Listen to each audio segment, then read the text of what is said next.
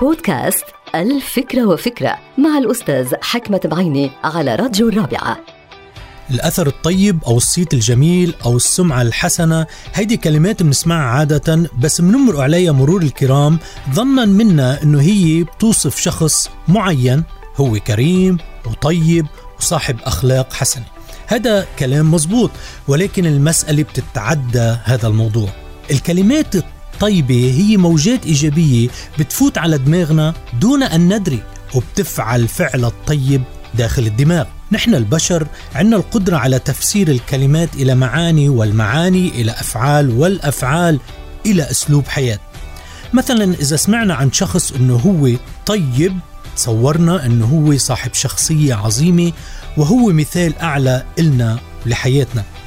والعكس صحيح مثلا إذا سمعنا من الناس أنه المحتال شخص ذكي والنصاب شخص ناجح.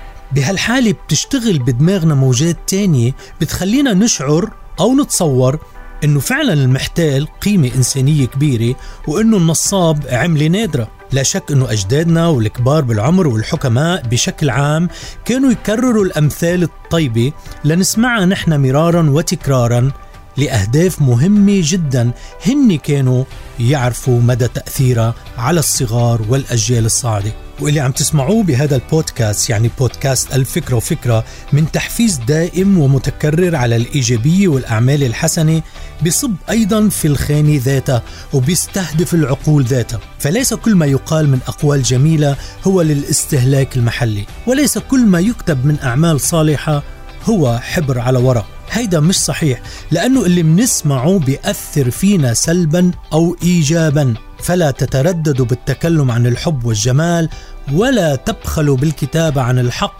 والعدل والأعمال الصالحة.